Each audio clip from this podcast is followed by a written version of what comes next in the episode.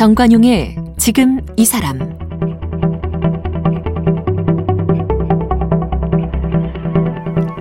여러분 안녕하십니까 정관용입니다. 갑작스러운 사고나 질병으로 이 수십만 명이 다치거나 사망을 합니다. 그런데 사고 현장에서 응급처치만 잘해도 살릴 수 있는 확률이 매우 높아지죠. 실제로 어, 갑자기 쓰러진 사람을 최초로 발견한 사람이 심폐소생술만 제대로 해도 생존율은 최고 3배 이상 늘어나고 뇌 기능 회복률 최고 6배 이상 높아진다고 하고 특히 뇌 심혈관 그 질환 사망자의 40%가 요즘처럼 날이 추워질 때 발생하기 때문에 나도 살고 또 남도 살릴 수 있는 응급처치 요령 꼭 알아둘 필요가 있겠죠. 그래서 오늘 한국응급처치교육원 노신규 이사장께 생활 속의 응급처치 요령에 대해서 좀 체계적으로 배워보고자 초대했습니다. 노신규 이사장, 어서 오십시오. 네, 안녕하십니까. 응급처치교육원 네, 언제 맞습니다. 만들어진 곳입니까? 2013년도에 어, 보건복지부 산하에 이제 국민들의 내과적 응급처치 상황과 어, 외과적 응급처치 상황에 음. 대해서 어, 좀 체계적인 교육을 좀 할 필요가 있다. 네. 해서 어, 국민들이 그 응급 상황에 닥치게 되면 음. 대단히 이제 당황스럽고 경황이 없어서 올바른 처치를 못해서 소중한 생명을 잃는다거나 최소한 그런 일은 없어야겠다라고 네, 네. 해서 설립이 됐습니다. 주로 어떤 활동 해오셨어요?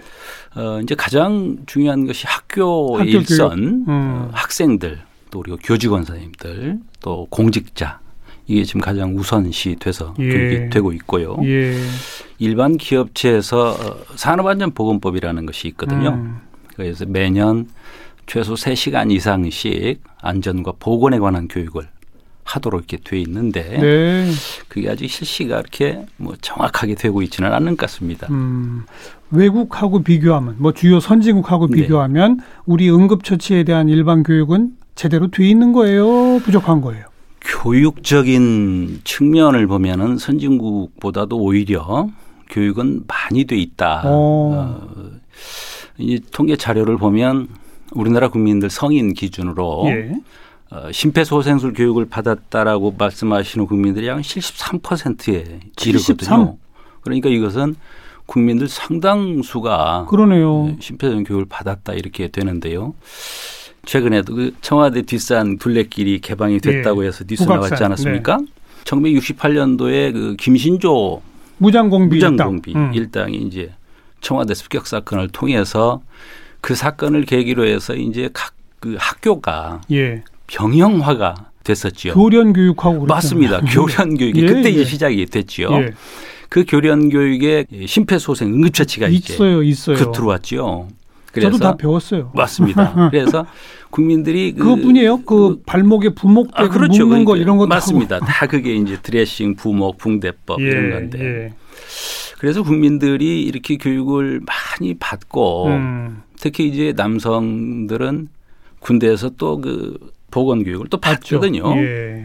그렇게 따지면 우리, 국민들은 대단히 심폐소생 교육이나 응급처치 교육을 많이 받는데 음. 문제는 이렇습니다. 이론 교육을 충분히 숙지하고 네. 이해를 한 상태에서 실습을 해야 되는데 이론 교육이 등한시된 상태에서 동영상을 틀어놓고 실습을 한다거나 아. 이렇게 하다 보니까 심지어 이런 경우가 있습니다. 뭐죠? 예를 들어서 이제 자기 친구가 면전에서 갑자기 뭐 커피를 마시다 쓰러진다. 예. 심정지로 쓰러졌다. 예, 라고 하게 되면 의식이 당연히 없죠. 예. 심장이 멈췄으니까. 예. 그런데 헐떡인 호흡을 하고 있다거나 불규칙적인 호흡을 하고 있거나 어. 이런 광경을 본 이 최초 그 발견자가 예. 아 심정지는 아니구나 호흡을- 호흡을, 하고 있으니까 어. 이렇게 판단하고 심정지인데 호흡이 돼요? 그렇습니다. 그래서 어? 국민들이 어. 어, 심정지는 무턱대고 호흡이 없다. 심장이 멈췄기 때문에 의식도 소실되고 어. 호흡도 없을 것이다라고 이렇게 단정해 버리거든요. 예, 예. 그런데 그렇지 않습니다. 그래요. 심장이 멈춰서 쓰러지면 그 사람의 나이나 기저질환이나 뭐 또 예를 들어서 주무실 때인지 뜀박질을 할 때마다 다르겠지만 예. 보편적으로 짧게는 한 30초, 어. 길게는 뭐 2분 정도까지도 매우 불규칙하고 헐떡거리는 호흡 증상이 있거든요. 어. 그걸 심정지 호흡이라고 그렇게 우리가 얘기합니다. 어. 그러다 보니까 어, 자기의 동료가 심정지로 쓰러졌는데 그런 불규칙하고 헐떡거리는 호흡을 보고 이건 심정지가 아니라 어떤 건강상의 문제가 예, 있구나라고 오판해 버린단 말이에요. 예. 그래서 어, 심폐소생을 해야 할 절대적인 초로의 타이밍을 놓쳐버리고 어. 119가 도착했을 때는 이미 사망을 하거나 이렇게 돼서 그러니까 체계적인 이론 공부가 그래서 중요. 아주 중요하죠. 어. 더군다나 조금 이건 뭐 우픈 얘기인데 우리나라 국민의 3분의 2 정도가 심장의 위치가 좌측 가슴에 있다라고 대답하신 국민들이 아주 많아요. 저도 그렇게 알고 있는데요. 아 그렇지 왼쪽 않습니다. 아닙니까? 아닙니다. 그럼 심장은 해부학적으로 가슴의 정중앙에 있습니다. 정중앙. 정중앙, 어. 심장 대동맥, 심장 대정맥이 모두가 정중앙에 있는데 예. 좌심실이 좀 볼록하다 보니까 정중앙에서 약 간 좌측에 왼쪽으로. 있는 아. 약간 근데 완전 왼쪽으로 알고 아, 있다. 전혀 그건 아니죠. 예. 그러다 보니까 예. 누군가가 심정지로 쓰러지게 되면 막 좌측 갈비뼈를 눌러서 왼쪽 가슴을 누르는데 네, 그래서 갈비뼈를 막 아주 심하게 그게 아니라 정중앙을 눌러야 되는 그렇습니다. 가슴의 아. 흉골 어. 아주 정중앙을 눌러야 되겠습니다. 그, 그 말씀하신 대로 그 이론 없이 그냥 실기 동영상만 보는 거 이거 문제 하- 있다라고 하셨잖아요. 그렇습니다. 다행히 저희는 라디오 방송이기 때문에 네. 동영상이 나갈 수가 없어요. 그러니까 예. 찬찬히 청취자분들이 들으면서 네. 좀 이론적으로 좀 깨달을 수 있게 그러면 네. 이 응급처치라고 하는 게 119 부르고 119가 올 때까지 최초 발견한 사람이 하는 거잖아요. 그렇습니다. 그럼 최초 발견한 사람이 119에 신고할 때는 뭐라고 해야 돼요? 거기에 모범 답안이 있습니까? 음, 의식이 있는 환자냐 음. 쓰러졌을 때 또 의식이 없는 환자 음, 또 의식이 없으면서 완연하게 호흡까지 없느냐에 음. 따라서 이제 각자 네. 방법이 다를 텐데 어찌 됐든 최초 발견자의 행동 수칙이라는 것이 있거든요. 예. 최초 발견자의 3C라고 하는 것이 있습니다. 3C 첫 번째가 첫 뭡니까? 번째가 현장 상황을 빨리 체크하는 체크. 체크. 어떤 응급 상황에 놓여 있을 때 주변에 위험 상황이 지금 존재하고 있는데 뭐 예를 들어 교통사고 현장인데 교통사고 옆에 현장이든 차가 막또 다니고 뭐또 어. 뭐 건물이 붕괴되려고. 한다랄지 어, 어. 뭐 등등 이와 같이 지금 위험 상황이 지금 현존해 있는데 저 요구조자를 구하기 위해서 뛰어들어서 안타깝게 구조자의 생명을 다치는 그런 경우 많죠. 많죠. 어. 어, 또 물가에서 제자가 물속에 빠졌는데 같이 뛰어들었다가 네, 못 같이 나오고. 뛰어들어가서 음. 그 선생님이 그 참 안타까운 뭐 이런 것도 다 이 구조자의 행동 수칙을 아. 숙지 안 해서 그런 현상이 그러니까 생기는 상황을 먼저 체크하라. 위험 상황을 먼저 두 번째, 두 번째. 두 번째가 이제 콜입니다. 콜. 그게 이 119. 상황- 119 콜. 우리가 교육을 많이 했다고 하면서도 119 콜에 대해서 대단히 문제가 많습니다. 실제로. 왜요? 어떤 문제가 있어요? 어, 예를 들어서 화재가 났다. 음. 그러면 119 실제 릴 테이프를 들어보면 두서없이 이제 아주 흥분된 상태로 네. 아, 이거 불났다 큰일 났다 빨리 와라 뭐 이렇게 이제 얘기를 하고서는 정작 장소를 바라지 않고 끊어버린다거나 아 이건 네 좀 심했다. 그런 경우도 있을 뿐만 아니라 예를 들어서 운수사고 교통사고라고 한다면 네. 최소한의 신고를 할 때 신고자가 어, 어떤 교통사고다 음. 또는 지금 사람이 몇 명이 쓰러져 있다 음. 버스 안에 몇 명 정도가 음. 탑승해 있다 음. 오토바이 총각하고 택시가 부딪혔다라고 네. 했다면 오토바이 쓰러진 총각이 지금 현재 의식이 있다 없다 네. 또는 네. 출혈이 있다 없다 네. 뭐 네. 등등의 얘기를 기본적으로 해줘야 음. 어, 119 상황팀에서 알겠어요. 승리 상황 파악을 한다. 이건 조금만 상식적으로 생각해 보면 알 수 있는 답이네요. 그런데 경황이 없을 때 대부분 그러니까요. 그렇게 생각합니다. 기본적인 위치, 네, 그다음 피해 위험 그 인원 수, 네, 또 사고의 유형, 네, 그 다음에 피해 입은 사람들의 현재 기본 상태, 그렇습니다. 뭐 이런 정도는 알려줘야 되는 거 아니냐? 그렇습니다. 우리가 이제 살다 보면 그러지 않습니까? 어디 여행길에서 유급 상황을 목격할 수도 있고 그러다 보면 여기 위치를 모를 수가 있어요. 아, 제가 처음 말한 위치를 예, 예. 여기 설명 못 하는군요. 설명을 어, 여기 어. 위치를 모르니까 예, 예. 그럴 때 어떻게 해요? 여기 어디서 어디 가는 길인데 정확히 모르겠어요. 뭐, 뭐 이러고. 등등 어. 그렇게 또 특히나 이제 아주 야외 뭐 예. 계곡이나 하천이나 이렇게 되면 더더욱 그러는데 그것 때문에 이제 소방청에서 어, 바로 그런 것을 해결하기 위해서 음. 전국에 있는 모든 전신주 전봇대 전봇대에 그 지역 위치 식별 코드 번호가 붙어 있거든요. 맞아요, 맞아요. 네. 어. 그 코드 번호만 불러주면 전봇대에 붙어 있는 코드 번호. 그것이 가장 정확한 예. 위치가 설명. 가로등에도 붙어 있지 않나요? 가로등에는 이제 그 다- 목적이 좀 다른 측면으로 아. 번호가 붙어 있기도 하죠. 근데 소방 아까 주변에 전봇대가 없을 수도 있잖아요. 그렇습니다. 신도시 같은 경우 네. 그 지중화 네. 공사라고 해서 전신주가 다 지하로 전선이 예. 그럴 때는 이제 부득이하게 주변에 큰 랜드마크 빌딩이랄지 건물. 또는 뭐 지형 지물 특색 음. 이런 것들을 얘기를 해줘야 되겠죠. 네. 그게 이제 콜 call, 마지막에 이제 care입니다. care. care. 그러니까 그게 이제 응급처치하는 거죠. 그렇습니다. 음. 119가 올 때까지 최초 발견자가 이제 올바른 처치를 해야 한다라고 예. 하는 것이 이제 예. care인데요. 과연 그러면 119는 지금 신고가 돼 있단 말이에요. 음. 이 환자에 대해서 내가 어떤 처치를 해야 될 것이냐를 빨리 판단을 하기 위해서는 네. 이 환자가 지금 어떤 위험에 처해 있구나를 식별을 해야 되고 당연하죠. 그 식별에 근거해서 이제 시- 응급 처치가 일어나야 된단 아까 말이죠. 말씀하신 심정지인지 아닌지 그걸. 알아야죠. 단순 실신인지 예. 심정지인지 예. 부정맥 실신인지 예. 뇌경색이나 이런 것으로서 지금 쓰러져 있는 건지 예, 예. 이런 것들을 구분을 해야 되는데 어, 한국 사람들이 쓰러지면 그걸 구분을 잘 못하니까 음. 특히 이제 예를 들어서 단순 실신이라고 한다면 그 치명적인 그 위험 상황까지는 아니단 말이에요. 그, 그 그럴 때 이거 뭔지를 알려면 뭐뭐를 체크하면 돼요. 가장 중요한 것이 이제 의식 확인하고 의식, 의식이 있는지 없는지 음. 그 다음에 호흡인데요. 호흡. 아까 말씀드린 것처럼 예를 들어서 단순 실신이랄지 그런 것들은 이 성인의 기준으로 평균 10초에 한 두 번 정도 숨을 쉬거든요. 예. 그런데 심정지 같은 경우는 그러지 않습니다. 10초에 뭐네 번, 다섯 번씩 아주 헐떡거린다랄지. 과호흡을 하는군요. 네, 헐떡거리는데 그 호흡이 과호흡 같은 경우는 굉장히 큰 호흡을 과하게 하는 건데 어. 어, 심정지 호흡은 이렇게 꺽꺽꺽 소리가 난다거나 아. 뭐 이런 것들이라서 누가 보더라도 이건 비정상적인 호흡이다라고 볼 수가 있거든요. 네. 그럴 때는 즉시 CPR을 해야 합니다. CPR이 심폐소생술. 심폐소생술. 음. 어, 그런데 이제 또 이럴 수도 있습니다. 의식도 없고 호흡이 정상인지 비정상인지를 나는 구분을 못 하겠다라고 음. 할 때는 애매하다. 애매할 때는 해라.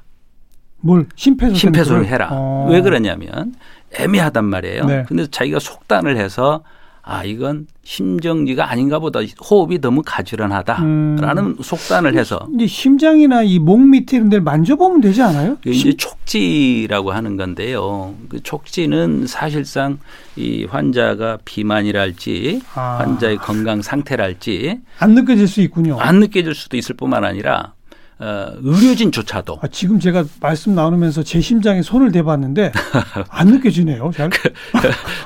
그, 그러니까 의료진조차도 촉지가 잘 체크가 안 될 수도 있어요. 그, 그러네요. 그래서 어. 일반인에게 촉지를 해서 어, 이 심박수를 체크해봐라라고 하는 것은 조금 무리가 있고요. 어. 또 이럴 수도 있습니다. 손목에 맥박 뛰는 데 있잖아요. 그렇습니다. 이게 그, 그거 잡아보면 요동맥, 노, 어. 요골동맥이라고 하는데 이 요동맥이 사실은 그 우리의 중요 동맥 중에서 약 2, 3mm 정도로 아주 가늘어요. 예.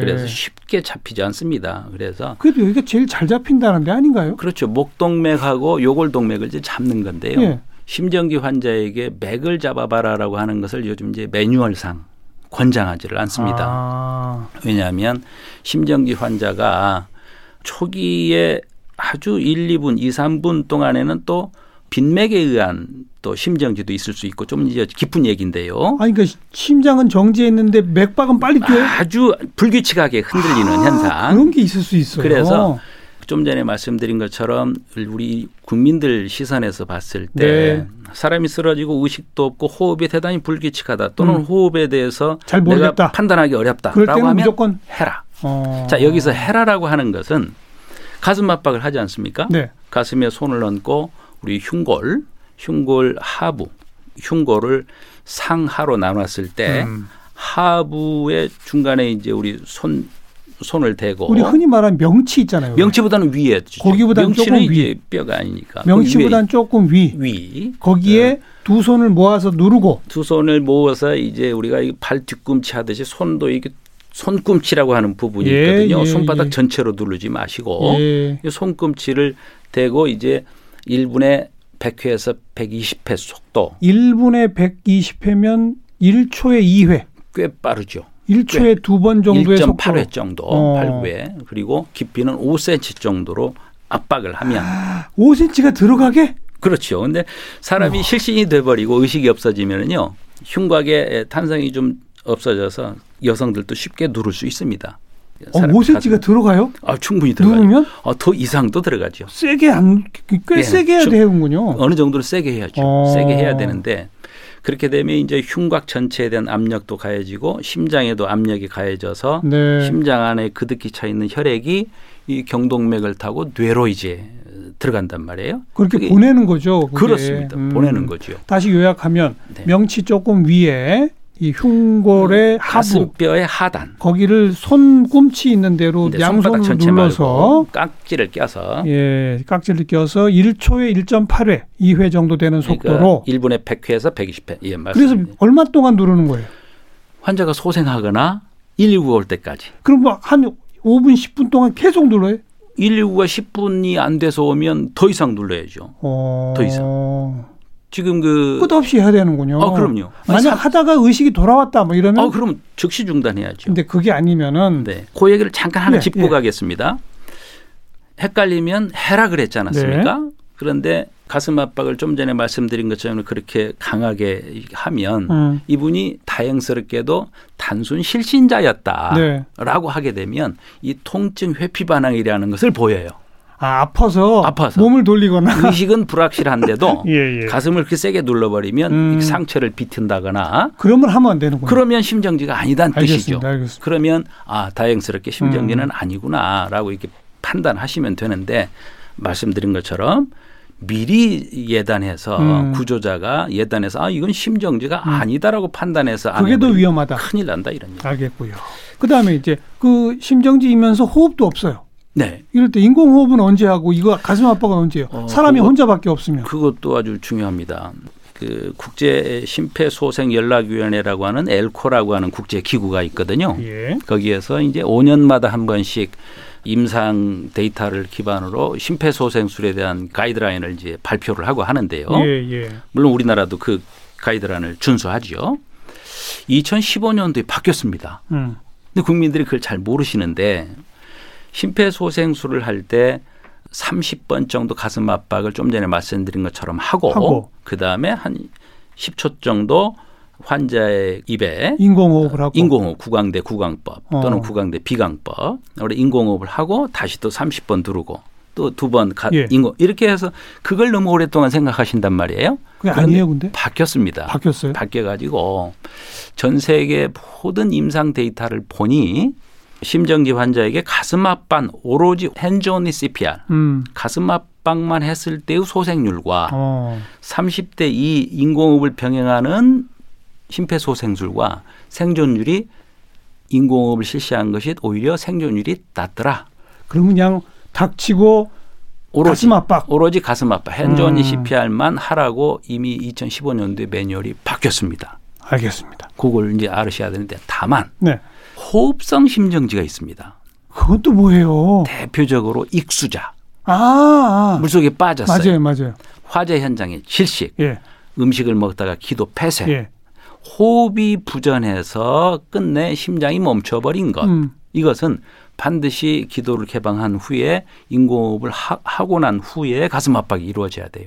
인공호흡이 먼저다. 인공호흡을 먼저 그래서 아. airway, breathing, compression 그래서 ABC 그 CPR이다 이제 우리가 그러거든요. 익수자, 호흡성 심정지, 화학 저 화재에서 질식, 질식 하거나 목에 뭐가 걸렸다. 기도 폐쇄 심정지거나 플러스 하나 더. 이거 외울 게 많네요. 그래서 이 아까 말씀드린 것처럼 이 응급처치는 이론을 충분히 숙지하고 실습을 해야 된다. 네. 좀 말씀을 또 마무리 드리면 익수자, 기도폐에서 질식자, 그 다음에 8세 미만의 소아, 어. 또 1세 미만의 영아는 반드시 인공호흡을 병행해야 합니다.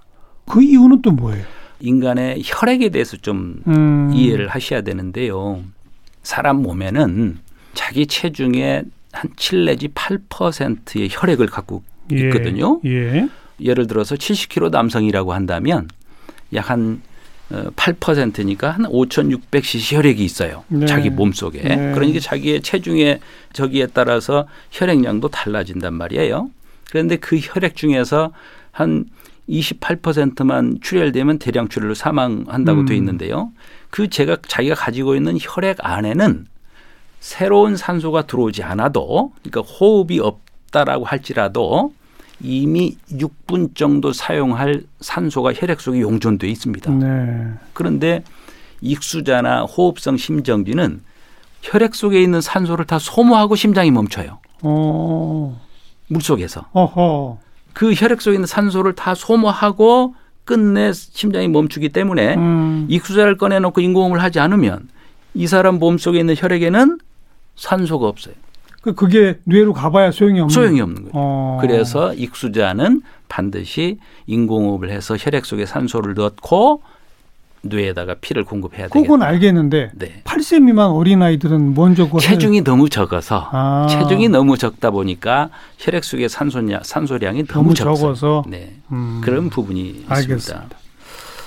또 특히 겨울철에 머리가 아프다, 구토난다 이러면서 갑자기 쓰러지는 뇌졸중 증상이 많다면서요? 그렇죠. 이런 경우는 어떻게 해야 됩니까? 어, 이제 뇌졸중 하면은 이제 뇌경색 음. 그리고 뇌출혈 이제 이렇게 되는데 사람이 의식이 이 아주 불확실하게 음. 이렇게 쓰러져 있는데 뇌경색이나 뇌출혈의 특징은 호흡이 소실되지는 않거든요. 네. 어, 그리고 어느 정도의 좀 신체 움직임도 있어요. 예. 이럴 때는 가장 중요한 것이 119 신고를 가장 빨리, 빨리. 해서 어. 최대한 신속하게 병원 이송을 해야 될 텐데요. 뇌졸중, 뇌경색, 뇌출혈에서 우리 국민들이 꼭 알으셔야 되는 음. 것은 사전에 전조 증상이 있습니다. 어. 이 전조 증상을 아 이게 이 뇌졸중의 전조 증상이구나를 게 뭡니까? 빨리 판단해야 되는데 이게 이제 우리가 패스트법이라고 해서 이 영어 알파벳이거든요. F 얼굴이 좀 일그러지는 거죠. 음. 삐뚤어지고 음. 입이 축 처진다거나 음. 이런 현상이 나온다거나 네. 암 팔이 축 늘어진다거나 팔 어. 자유롭지 못한다거나 또는 스- 스피치 말이 언어를 한다. 네, 네. 이런 증상이 가- 어느 날 갑자기 아침에 이런 현상이 생긴다라고 전조 하면 증상이다. 전조 증상이라고 빨리 판단해서 어, 병원에 이제 뭐 의료 기술이 많이 발달했지만 알겠어. 근데 그걸 못 알아치고 쓰러졌는 데는 빨리 부르는 게 중요한데 빨리 병원을 가요. 올 때까지는 할 게 없어요? 할 게 없죠. 아, 알겠습니다. 이- 예, 그런 가만히 놔둬라 그럴 네. 때는. 그래서 음. 어, 의식 이제 혈액 순환을 좀 도와주는 예. 이렇게 해야 되는데 그래서 패스트법 사전 전조 증상을 빨리 캐치하자라고 네. 하는 것이 있습니다. 그리고 많은 분들이 이제 또 닥치게 되는 게 교통사고 현장이란 네, 말이에요. 네. 그러면 어디서 피가 난다든지 어디 그렇죠. 뼈가 부러지는 것처럼 보인다든지 네, 뭐 어디가 부러졌는지는 모르겠지만 이걸 함부로 움직이면 안 된다든지 요건 맞아요. 알고 있잖아요. 네. 교통사고 현장 종합대처법 한마디도 좀 정리해 주시면. 교통사고는 말 그대로 어, 다발성 장기 손상에 의해서 사망을 하거나 아니면 대량 출혈로 사망하나 둘 중에 하나거든요. 음. 다발성 장기 손상은 그건 논외입니다. 네. 그건 너무 중대하기 네, 때문에. 네. 그러나 출혈 같은 경우는 얼마든지 최초 발견자가 응급 지혈만 해주신다면 예. 소중한 생명을 구할 수 있다. 그러면 119 올 때까지 지혈하는 것인데 상처의 환부의 어떤 정도를 판단을 해서 음. 상처 부위 자체를 압박을 해서 지혈을 하거나, 하거나 아니면 상, 상처가 상당히 심대하다라고 하면 상처 부위를 압박한 것으로는 음. 안 된단 말이에요. 그래서 근육 부에 있는 어, 동맥, 동맥 자체를 아예 차단시키거나 네. 이렇게 해서 119 올 때까지만 그렇게만 해주면. 음. 생명은 구해요. 그리고 뭔가 부러진 것 같다 싶을 때는 건드리지 않는 게 좋죠. 어, 골절이라고 하는 것을 외견상으로 판단하기는 어렵거든요. 그러니까요. 이 사진을 찍어 보거나 이렇게 해야 되는데 어, 어떤 환자가 예를 들어서 낙상을 했다, 또 네. 등산에서 뭐 잘못됐다 이렇게 했을 때 엄청난 통증을 호소하는데 예. 이게 심각한 염좌인지 음. 탈구인지 또는 골절인지를 판단하기가 어려워서 예. 골절이다는 판단으로 대처해 주시면 좋습니다. 골절이라고 생각하고 하고 하고 상처 부위가 이렇게 요동치지 않도록 움직이지 않도록 움직이지 않도록 음. 고정해 주는 것. 가급적이면 부목 같은 거 대라 그렇죠. 그러는데 그거 자신 없으면 그냥 건드리지 말고 놔두는 게 그렇죠. 맞습니다. 거죠? 왜냐하면 어. 그것이 생명을 위하는 시간을 다투는 것이 아니기 때문에. 알겠어요. 마지막으로 화상 환자들이 있다.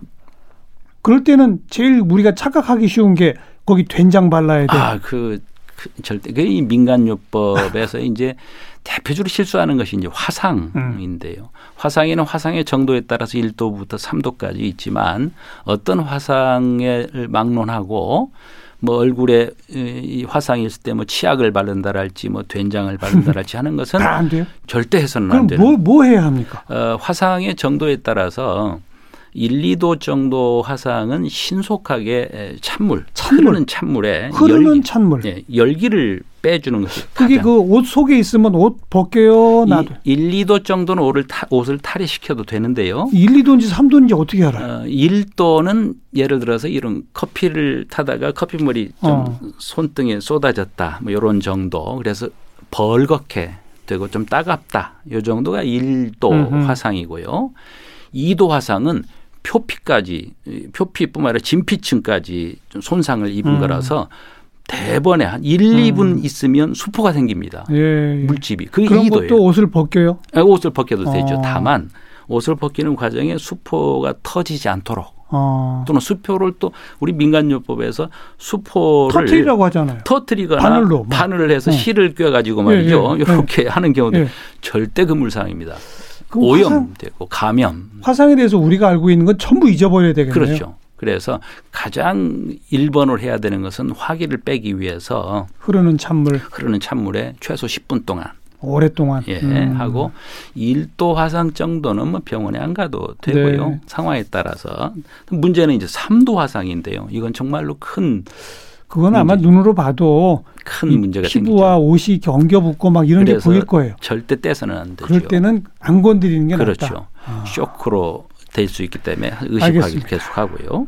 이 한국 응급처치 교육원 네. 이렇게 딱 치고 들어가면 거기 다 있죠 이런 내용도. 그렇습니다. 어, 저희가 평상시에 좀 이론 교육을 열심히 네. 공부를 좀 하도록 하겠습니다. 네. 오늘 한국 응급처치교육원 노신규 이사장 함께 만났습니다. 오늘 감사합니다. 감사합니다.